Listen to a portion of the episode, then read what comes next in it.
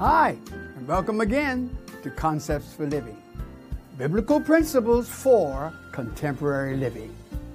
In this particular message, I want to challenge you to consider why the wilderness wandering? That's the big question.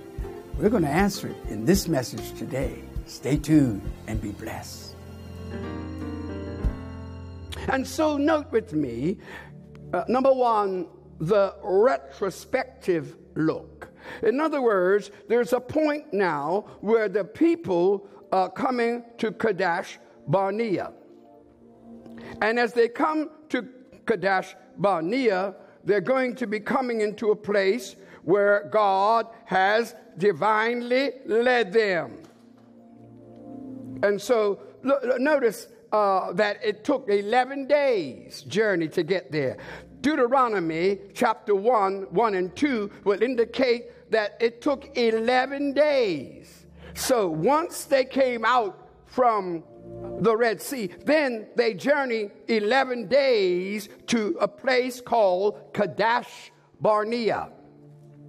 Now, I, I, will refer to what that means in a few moments, but, but what I want you to know is that God leads his people on a specific journey and he leads his people in a specific way. And all of it is to benefit us. It took 11 days. They finally reached Kadesh Barnea. It's a sanctuary, it's a resting place. It's like a plateau. It's among uh, the barren, mountainous uh, ranges. It's like an oasis, if you please. It's a place where you and I can catch a second wind. It's when we can be renewed and revived. And so it's a strategic location because now God wants to bring them into a place where they can have some rest, but it's also a place where they can launch from to go into his ultimate leading into the promised land. And so now notice there that place Kadesh Barnea, you may remember that's the place where where, where, where the spies were sent out. Because from Kadesh Barnea, you had a short distance to Canaan or the promised land. And so now as they are as they are in this particular place, now God is going to lead them as he did the old spies. You remember that when the spies went out, the Bible says they came back with a, a, a report. Uh, they were gone for 40 days. And while they were there, those 40 days, God let them see the land, see the giants, see the, the vegetation, see the beauty, see all of that. And they came back, and out of the 12 spies, 10 had a negative report. Only two, Caleb and Joshua of the ten of the twelve, had a positive report. Now, isn't it interesting that we can look at the same thing and come back with two different reports?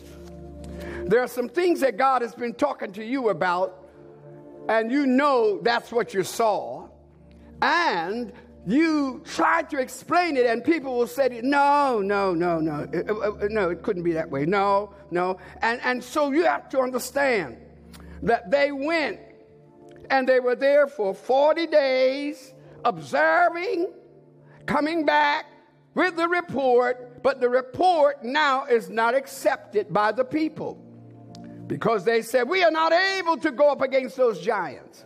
We are not able to inherit that land. And because they said it, God said, All right, if you don't want to go, then I will give you a year for every day that they have spent observing what I had for you.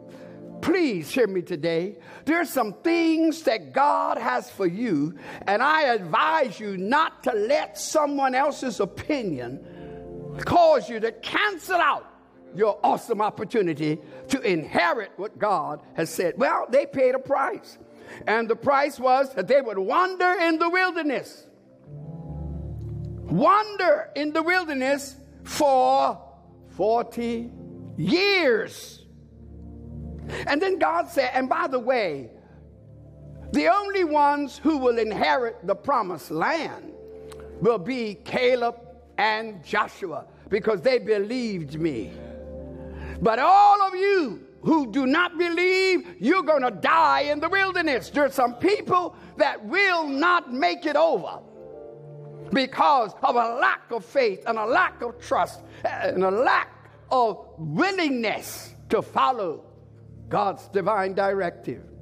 And so, you know the story. They spent those 40 years in the wilderness. 40. It's a biblical uh, uh, number. It's a in, in biblical numerology. Uh, 40 is rather significant. In fact, 40 is mentioned some 146 times in the Bible. Uh, 40. Remember, Jesus even spent 40 days and 40 nights being tested and tried. Go on down the line. I don't want to stay there too long, but I just want to say that at 40, look, sometimes God gives us time and we do not embrace the time he gives. So we have to embrace now not his A plan, but his B plan.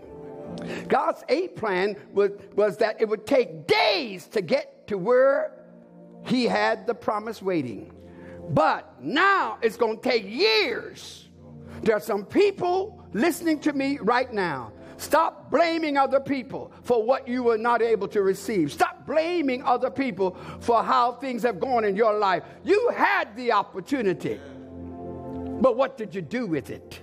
And so notice now 40 years of wandering, just wandering, wandering around and around. In fact, they came to Kadesh another time. There were two visits to Kadesh Barnea. And I'm saying to somebody today, don't you think it's time now that you stop just going around in a circle? Trying to do things your way, trying to do things that will suit you. Why don't you just accept the fact that God has already planned out your life? Your destiny has already been ordered. The promised land was waiting the promised land was waiting. I said the promised land was waiting, but they did not receive it because they were lacking in faith and trust of their God. As always, you know we have three points to our messages. In this message, Number one, the retrospective, the introspective, and number three, the prospective. All of them will give further depth and light upon this whole challenge of answering the question why the wilderness wandering? Stay tuned and be further blessed not only the introspective, the retrospective, but the prospective, the outlook. What's tomorrow going to be like? Here we are in a second year. Where we are today is where we were last year this time. But it's still God and He's still in control. And I'm going to ask today that you would look on the future, not pessimistically, but look on the future optimistically. Business is doing it. Businesses are capitalizing. Cryptocurrency is now right up there with everybody else. And we looked upon it and we frowned about cryptocurrency. But wait a minute now, some things are happening. They are now viably in the marketplace. God is at work. The future lies unseen ahead. It holds I know not what. But this I know that where He leads, I'll follow. The future. I said the future. So then, notice with me that in chapter 15, go to chapter 15, and you're going to see that they come to a place, and the place is called Marah. I said Marah. Marah is the place where there's bitterness, bitter water. Look there in chapter 15. And if you would, just look at verse 22, verse 23.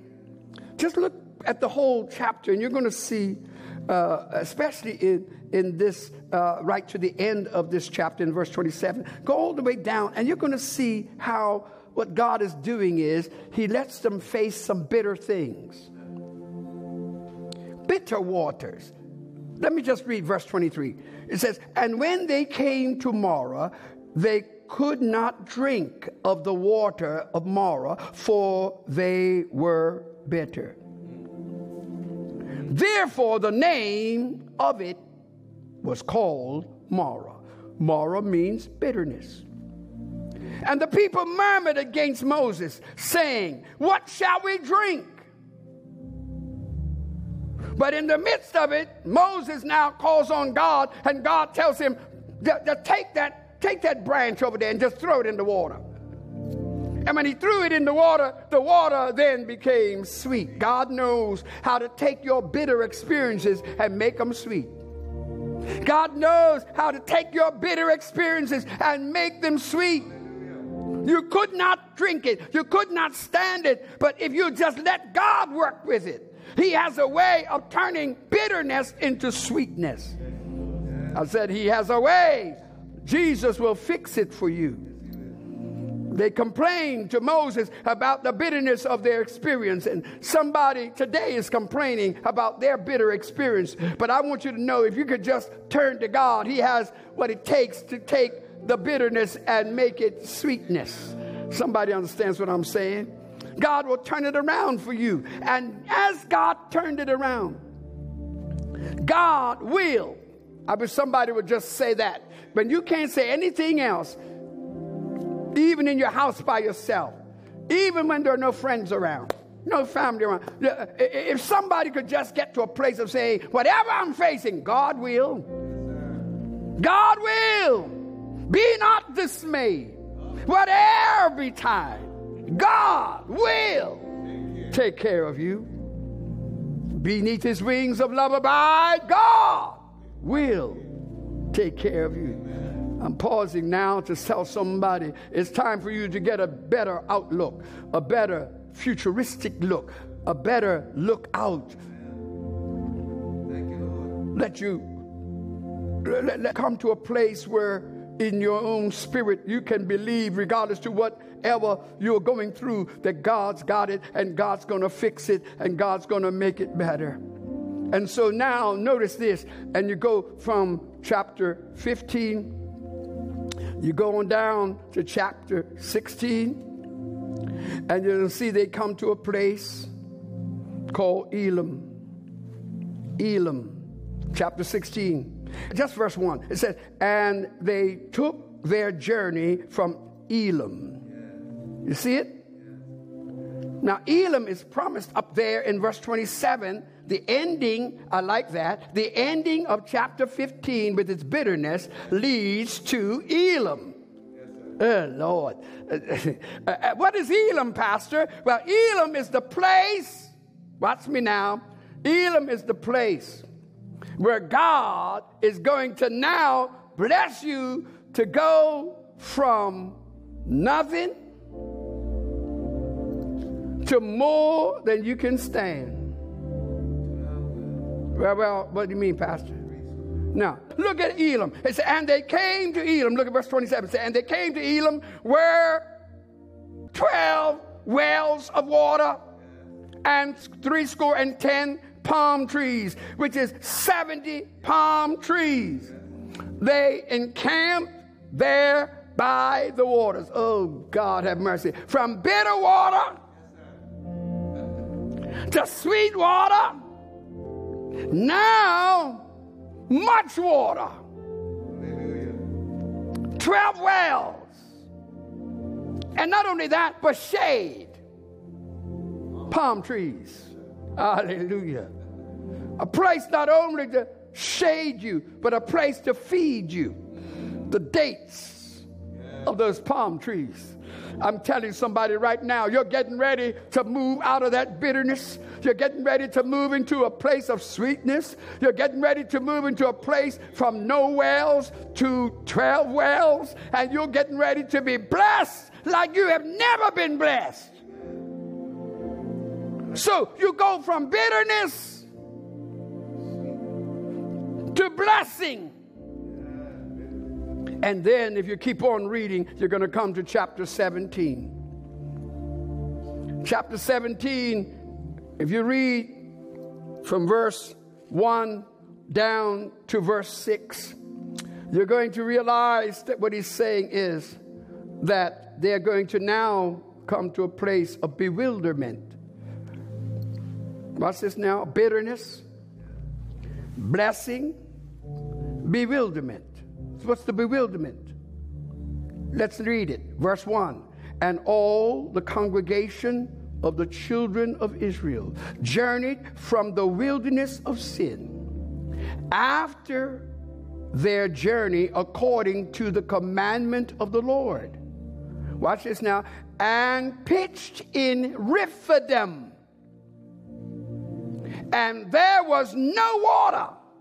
Oh my. No water for the people to drink. Wherefore the people did chide Moses and said, Give us water that we may drink. And Moses said unto them, Why chide ye with me? Wherefore do ye tempt the Lord? Many leader has gone through attacks and the people didn't realize that he's just a servant. God is God. and the people, watch this now, and the people thirsted there for water. And the people murmured against Moses and said, Wherefore is this that thou hast brought us up out of Egypt? Are you listening?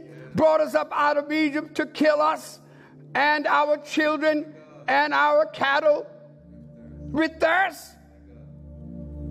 In other words, you mean to tell me God's going to bring us out of Egypt and supposed to be taking us to a better place, and we ended up they don't even have water to drink? Come on now. I mean, is that why? Is that why he got us out of Egypt? And Moses cried unto the Lord, saying, What shall I do unto this people? Uh, now, watch this now. They be almost ready to stone me. In other words, they want to kill me. Get your eyes off somebody and recognize that some of the things you're going through has nothing to do with that person. But what you have to understand is that God brings you to this place because He's trying to get you ready. He's trying to, He's preparing you. See, we can't accept the promised land, can't even enter the promised land until we are ready. Well, I sincerely trust that you have been challenged and inspired as we've considered together why the wilderness wandering. You see, we are in a form of wilderness right now. And this message can be applicable to, relevant toward where you and I are. And just see yourself in that place to receive what God has for you, even as you proceed to your promised land. So until next time, I shall come to you with more concepts for living. May God bless you and yours. Thank you for viewing Concepts for Living. If you would like a CD, DVD, or download the entire message, go to our website, www.fcogchapel.org. We would like to hear from you. Please send an email for prayer or send a praise report on how God is blessing you through this program. We invite you to join us again for another Concepts for Living.